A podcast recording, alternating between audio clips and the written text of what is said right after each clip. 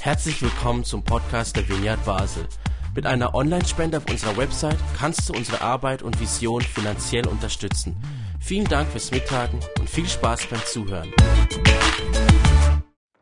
Habt ihr auch schon mal eine Geschichte in der Bibel gelesen, die euch so richtig genervt hat? Ich habe so eine Geschichte, die habe ich schon so oft gelesen. Und wenn immer ich die gelesen habe, wurde ich richtig hässig. Ich dachte, ich verstehe es nicht, das kann nicht sein. Und dann habe ich irgendwann gedacht, über diese Geschichte muss ich einmal sprechen, da muss ich mal vertiefen. Und heute geht es um so eine Geschichte, die eigentlich ein mega schlechtes Licht auf die Christen und auf die Bibel wirft.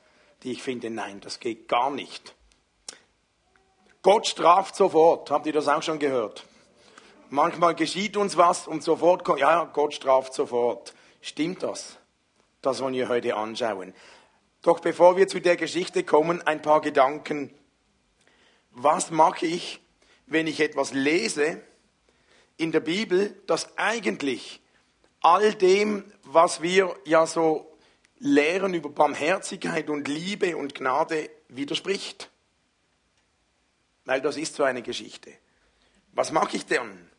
Ich versuche, wenn immer möglich, die Bibel durch die Augen von Jesus zu lesen.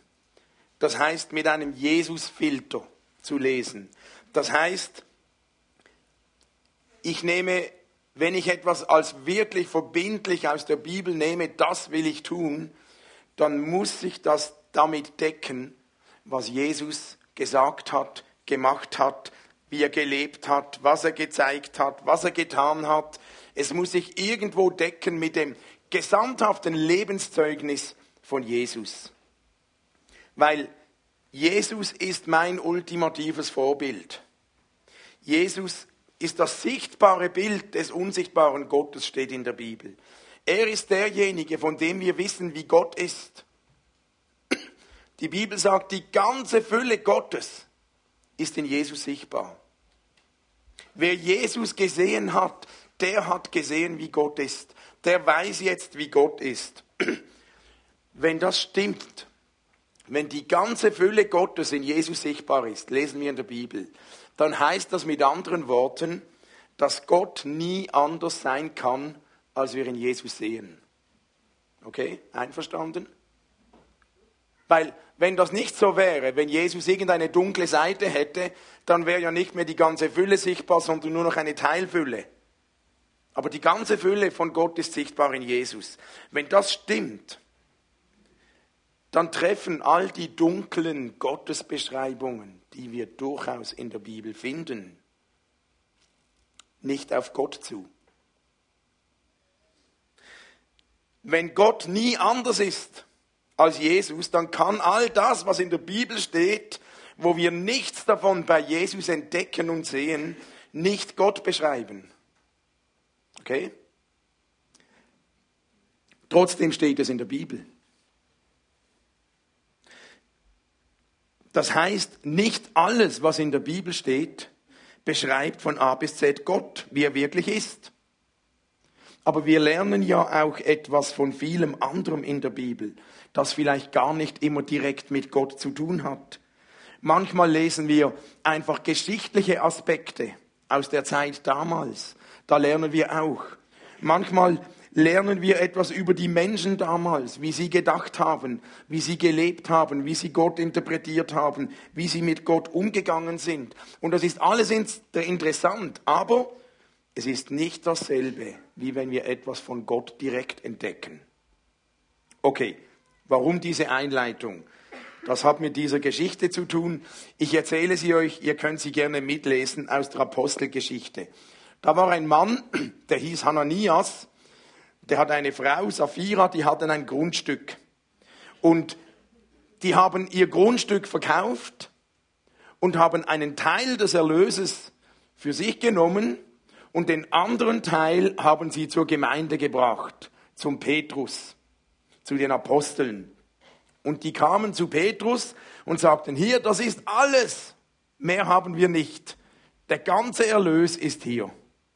Und Petrus der fährt sofort rein und sagt, hey, hat der Teufel dein Herz erfüllt?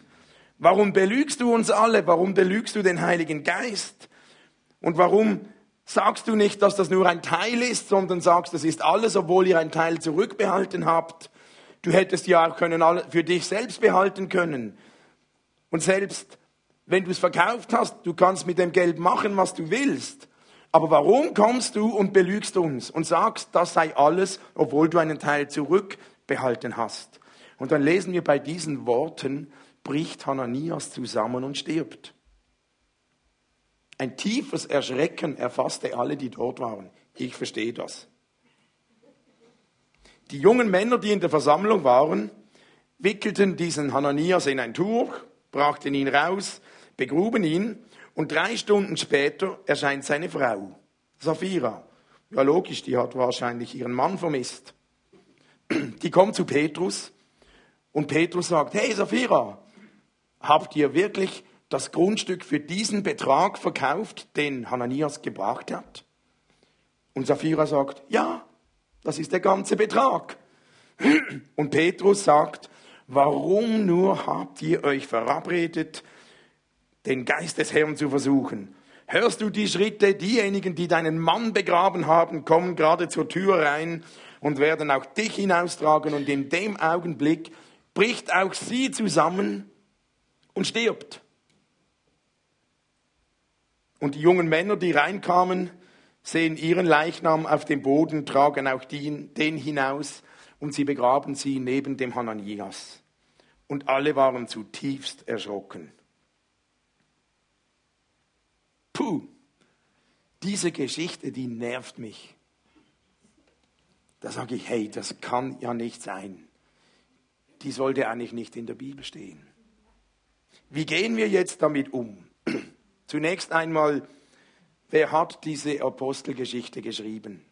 Das war ein Lukas. Lukas war ein griechischer Arzt, ein enger Freund von Paulus. Lukas hat die Apostelgeschichte geschrieben und er hat viel gesammelt, was die dort erlebt haben. Und es ist durchaus interessant, was dieser Lukas uns in der Apostelgeschichte erzählt. Er beschreibt gerade, wie die allererste Gemeinde funktioniert hat. Und interessant ist, was er schreibt, was er erzählt, was er als erstes hervorhebt. Bevor wir da zurückkommen, schauen wir mal, was das Erste ist, was Lukas über die Gemeinde erzählt. Das steht gerade vor diesem Ereignis mit Hananias und Saphira. Da lesen wir nämlich, die ganze Menge der Gläubigen war ein Herz und eine Seele. Niemand betrachtete etwas von seinem Besitz als privates Eigentum. Was sie besaßen, gehörte ihnen gemeinsam. Machtvoll bezeugten die Apostel die Auferstehung des Herrn Jesus und ein großer Segen lag auf ihnen allen. Keiner in der Gemeinde musste Not leiden, denn wer ein Haus oder ein Grundstück besaß, verkaufte es, wenn nötig, und stellte das Geld der Gemeinde zur Verfügung. Man tat das, indem man es vor die Apostel hinlegte. Davon wurde jedem Bedürftigen zugeteilt, was er brauchte. Ich bin überzeugt, Lukas hätte ganz viel anderes schreiben können, was ist passiert in dieser ersten Gemeinde. Er hätte sicher erzählen können von noch vielen Reden, was Jesus gesagt hat.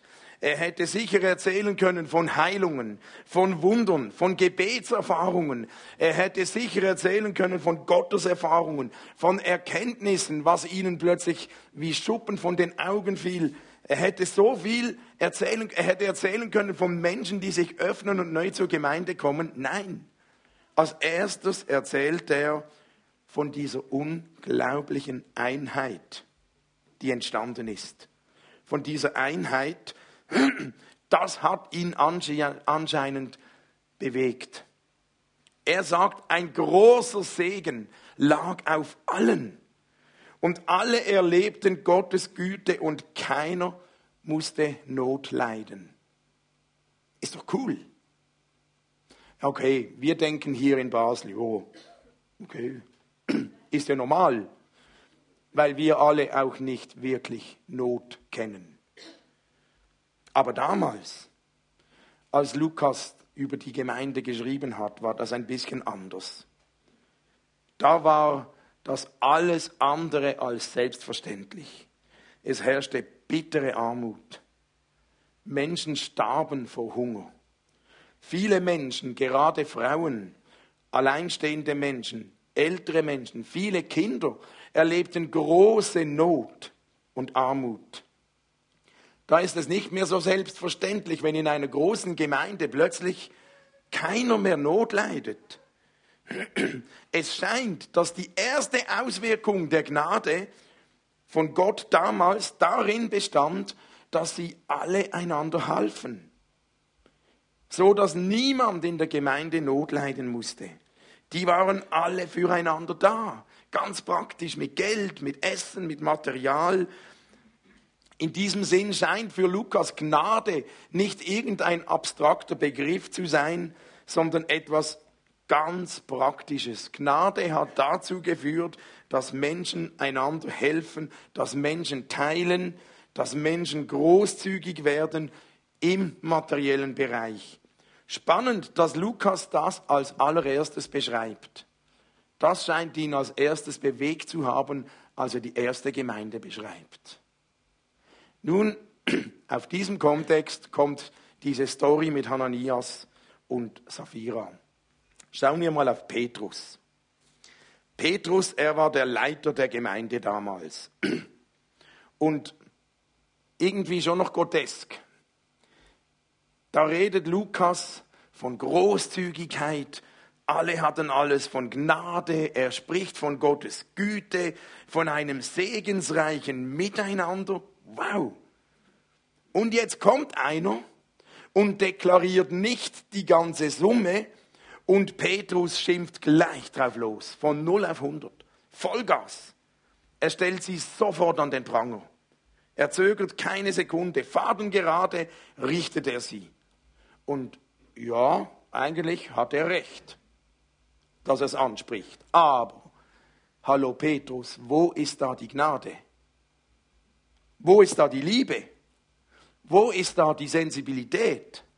Wo ist da ein bisschen Wohlwollen von Petrus? Scheint alles weg zu sein. Ich meine, Petrus hätte ja auch sagen können, hey, wow, cool, dass ihr wenigstens einen Teil bringt. Dankeschön für das, was ihr beitragt, auch wenn es nicht alles war. Er hätte ja wenigstens wertschätzen können, dass sie was gebracht haben. Die haben ja nicht nichts gebracht. Aber Petrus reagiert ziemlich direkt und missmutig. Nichts von Freundlichkeit und Empathie. Ich finde das gerade überhaupt nicht so vorteilhaft von Petrus. In dieser Gemeinde wäre ich nicht lange geblieben. Aber um Petrus ein bisschen verstehen zu können, ist es gut, seine Vergangenheit zu kennen. Wir wissen, Petrus war derjenige, der Jesus verleugnet hatte. Wiederholt hatte er gesagt, nein, ich kenne diesen Jesus nicht. Ich habe nichts mit ihm zu schaffen. 3-mal. Und das, obwohl er vorher vollmundig vor Jesus den Mund vollgenommen hatte und rausposaunte, ich sicher nicht, Jesus. Wenn dich alle verlassen, ich nicht. Also auf mich kannst du zählen. Das war Petrus vor Jesus. Und dann kommt diese Nacht und Petrus 3-mal, nein, ich kenne ihn nicht. Aber mit denen habe ich noch nie was zu tun. Was fällt euch ein, mich zu beschuldigen? Ich kenne ihn nicht. Diese Verleugnung ist im Kontext der großen Versprechen von Petrus, ich sicher nicht, doppelt bitter für Petrus. Und wir spüren etwas, wenn wir in der Bibel lesen, wie tief Petrus selbst sein eigenes Versagen getroffen hat. Petrus war bodenlos enttäuscht von sich selbst. Petrus war zerbrochen, nachdem er Jesus verleugnet hatte. Und Jesus läuft ihm über den Weg und schaut ihm in die Augen. Und das hat Petrus zerbrochen, innerlich, verletzt. Und ich denke, er konnte sich selbst nur ganz schwer vergeben. Das war früher.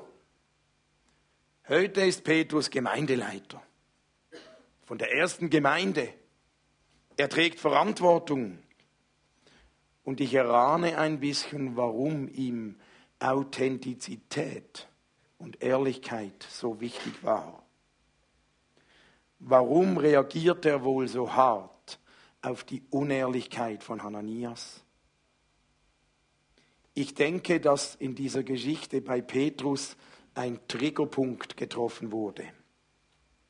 Etwas, das vielleicht auch noch nicht so ganz verarbeitet war bei Petrus. Und Triggerpunkte tun weh. Wenn ich verspannt bin bei der Physio und die trifft den Triggerpunkt, ich könnte sie, aber sie ist super, aber das tut weh. Nur das Problem ist ja nicht die Physiotherapeutin, sondern meine Verspannung. Könnte es nicht sein, dass Hananias mit seiner Lüge und dann vorgibt, ja, ich nicht, ich habe alles gegeben, aber lügt, bei Petrus so einen Triggerpunkt trifft? Ist es nicht auch bei uns so, dass wir da am heftigsten reagieren, wo wir selbst getriggert werden, wo wir selbst etwas noch nicht verarbeitet haben, dass wir am lautesten schreien, wenn jemand den richtigen Triggerpunkt trifft? Ich glaube, so ging es auch Petrus. Ich glaube, Petrus ging es nicht ums Geld. Ihn schmerzte nicht in erster Linie, dass Hananias und Saphira etwas für sich behielten. Vielmehr schmerzte ihn ihre Unehrlichkeit, ihre Heuchelei, weil Petrus ja ganz genau wusste, wie es ist, wenn man ertappt wird, damals, als ihm Jesus in die Augen schaute und der Hahn krähte. Und Petrus wusste, dass es nur wenige Dinge gibt, die Gemeinschaft so stark zerstören und töten, als Heuchelei. Also, ich verstehe ein bisschen die heftige Reaktion von Petrus. Dennoch finde ich es nicht gut. Aber es zeigt uns etwas über Petrus selbst. Nun kommen wir zu Hananias und Saphira. Was lesen wir da genau? Petrus sagt zu Hananias, du hast nicht Menschen belogen, sondern Gott. Bei diesen Worten brach Hananias zusammen und starb. Bei der Frau lesen wir, die deinen Mann begraben haben, stehen schon vor der Tür und werden auch dich hinaustragen. Im selben Augenblick brach Saphira zusammen und starb. Was lesen wir genau? Wir lesen, 2 Menschen sterben, nachdem sie unehrlich waren und geheuchelt haben. Wer oder was hat Hananias und Saphira getötet? War es Petrus? War es Gott? Eigentlich wissen wir es nicht. Wir lesen da nichts über die Todesursache der beiden. Wir wissen nur etwas über die Reihenfolge. Sie haben geheuchelt, aber nichts über die genauen Todesumstände. Was wissen wir? Wir wissen, jemand hat geheuchelt und gelogen. Wir wissen, Petrus tickt aus und schimpft. Und wir wissen, dann fallen sie tot um. Aber wir wissen nicht, woran die beiden gestorben sind. Eigentlich lesen wir 2 Storys ineinander verknüpft. Ja? Jemand lügt und gefährdet die Gemeinschaft und Petrus deckt das auf. Jemand stirbt und fällt tot um. Für uns ist logisch, wenn wir das so miteinander lesen, dass wir das verknüpfen. Wenn 2 so Dinge miteinander erzählt werden, dann scheint uns klar, wer das war. Aber wir lesen hier nicht, dass Gott die beiden getötet hat. Für Lukas, für die Apostel, war es normal, dass übernatürliche Dinge geschehen. Für sie war normal, dass sie nicht alles verstehen. Und sie lebten in einem Zeitalter, da brachten sie alles mit Gott in Verbindung. Das taten damals alle Kulturen. Und auch die Jünger hatten ein solches magisches, mystisches Weltbild. Für alles waren die Götter schuld. wenn jemand damals einen Segen erlebt hat, irgendeinen Erfolg erlebt hat, dann war für alle klar, das ist eine Belohnung von Gott. Wenn jemand krank wurde oder eine Niederlage in einem Krieg erlebt hat, war für alle klar, das ist eine Strafe von Gott. Wenn ein Vulkan ausbrach, war für alle klar, Gott ist erzürnt. Wenn ein Sturm aufkam, war für alle klar, das ist ein Streit zwischen den Göttern. Wenn eine Ernte kaputt war, war für alle klar, Gott ist schlecht gelaunt. Wenn jemand einen Sieg über seine Feinde erreicht hat, war für alle klar, Gott hat gesiegt. Das war das Weltbild damals. Jemand mit diesem Weltbild, nämlich Lukas, hat diese Geschichte geschrieben. In diesem Kontext bleibt fast nichts anderes übrig, als Gott den Tod in die Schuhe zu schieben von Hananias und Saphira. Aber das steht hier nicht. Das steht hier nicht, dass Gott die beiden umgebracht hat. Vielleicht hatten sie ein Herzleiden. Vielleicht war der psychische Druck von ihrer Lüge für sie selbst viel zu hoch.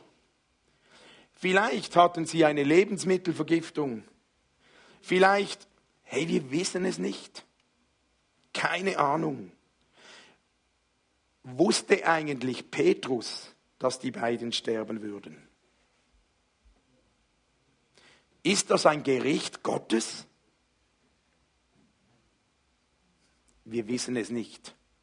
Und wenn wir es nicht wissen, dann interpretieren wir es bitte auch nicht in die Geschichte hinein. Wir lassen es einfach stehen. Wir müssen uns damit abfinden, dass wir nicht alles verstehen und wissen, auch nicht, wenn es in der Bibel steht. Ich persönlich, ich glaube nicht, total nicht, dass Gott die beiden getötet hat. Warum bin ich überzeugt, dass das nicht Gott war? Erstens, es steht da nicht. Zweitens, die hatten ihr Weltverständnis, dass sie alles Gott in die Schuhe geschoben haben. Das ist nicht mein Weltverständnis. Drittens, der Kontext, der Fokus der ganzen Geschichte liegt nicht auf Strafe für Lüge, sondern auf dem Segen der Gemeinschaft. Und viertens, es widerspricht total dem Lebenszeugnis von Jesus.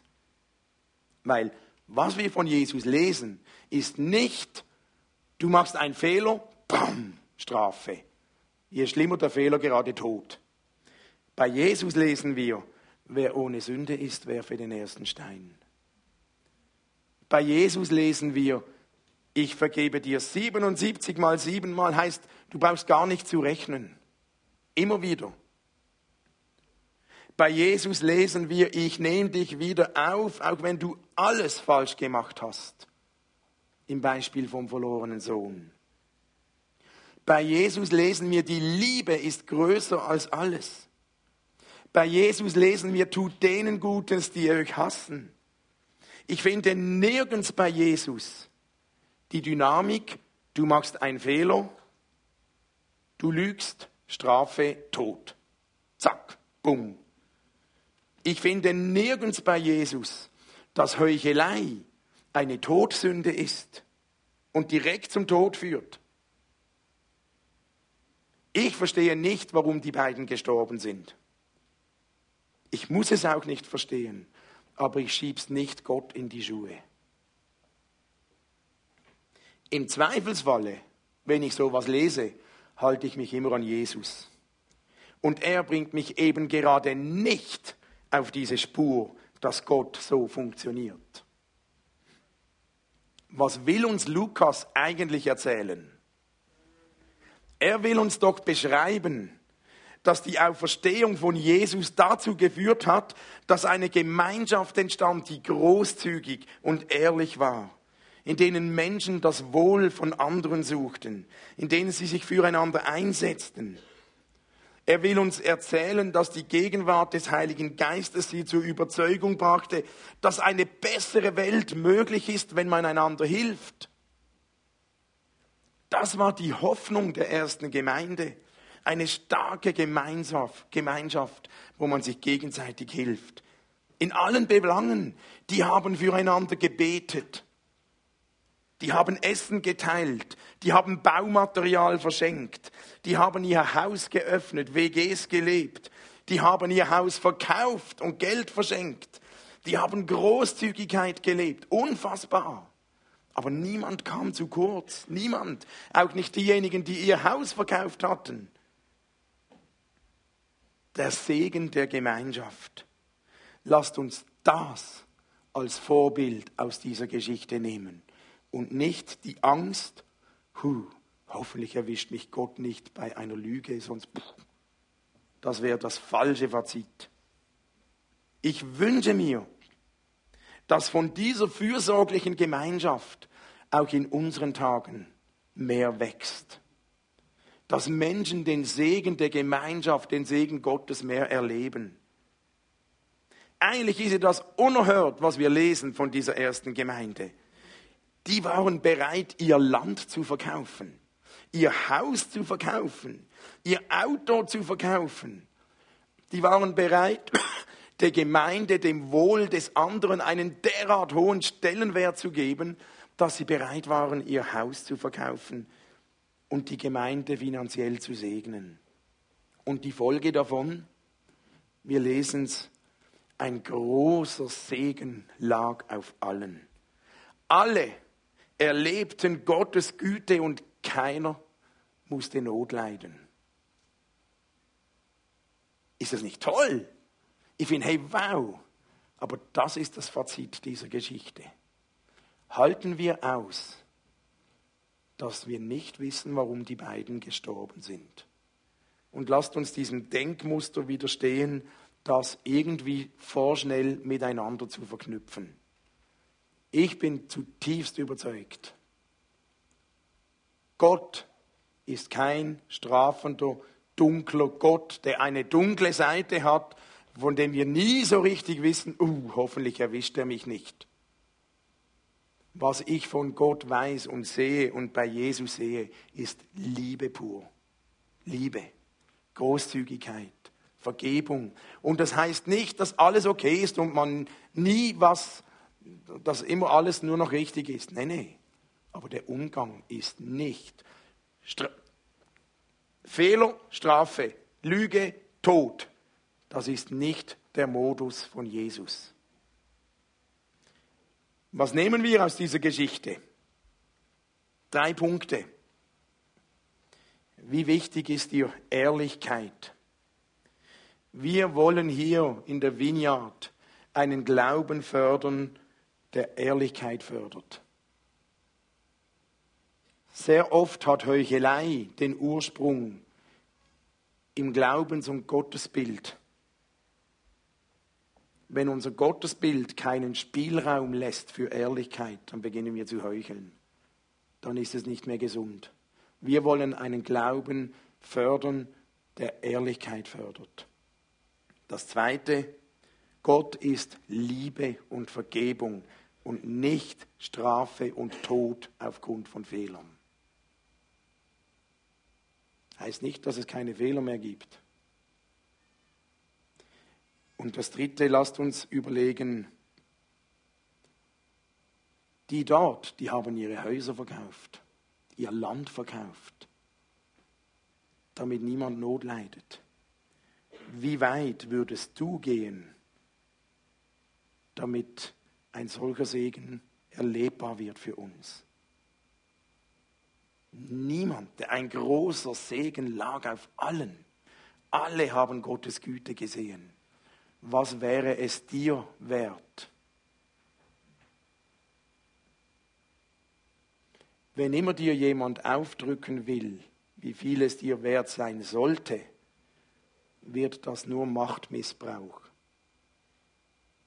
Aber überlege du in deinem Herz, was ist es dir wert? Ich entdecke hier einen Zusammenhang mit der Großzügigkeit und dem Segen. Da möchte ich hin. Ich bete noch mit uns.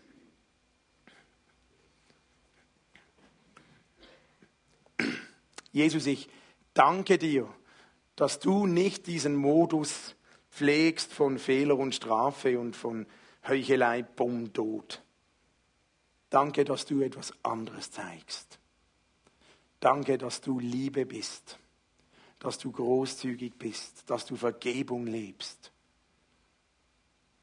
Wie befreiend muss ich nicht Angst haben wegen meinen Fehlern, sondern darf ich ehrlich sein, trotz meinen Fehlern. Das tut mir so gut bei dir, Jesus. Danke für deine offenen Arme. Lass uns lernen, wie gut du es mit uns meinst. Und hilf uns als Vineyard Basel, dass wir diesem Zustand ein bisschen näher kommen. Ich wünsche mir, dass wir irgendwann in diese Nähe kommen. Ein großer Segen liegt auf allen. Und alle sehen diese Güte. Sprich du zu uns, was ist mein Anteil? Was kann ich dazu beitragen? Aber ich danke dir, dass du unser Herz gewinnst mit deiner Liebe. Und uns nicht ängstigst mit deiner Strafe.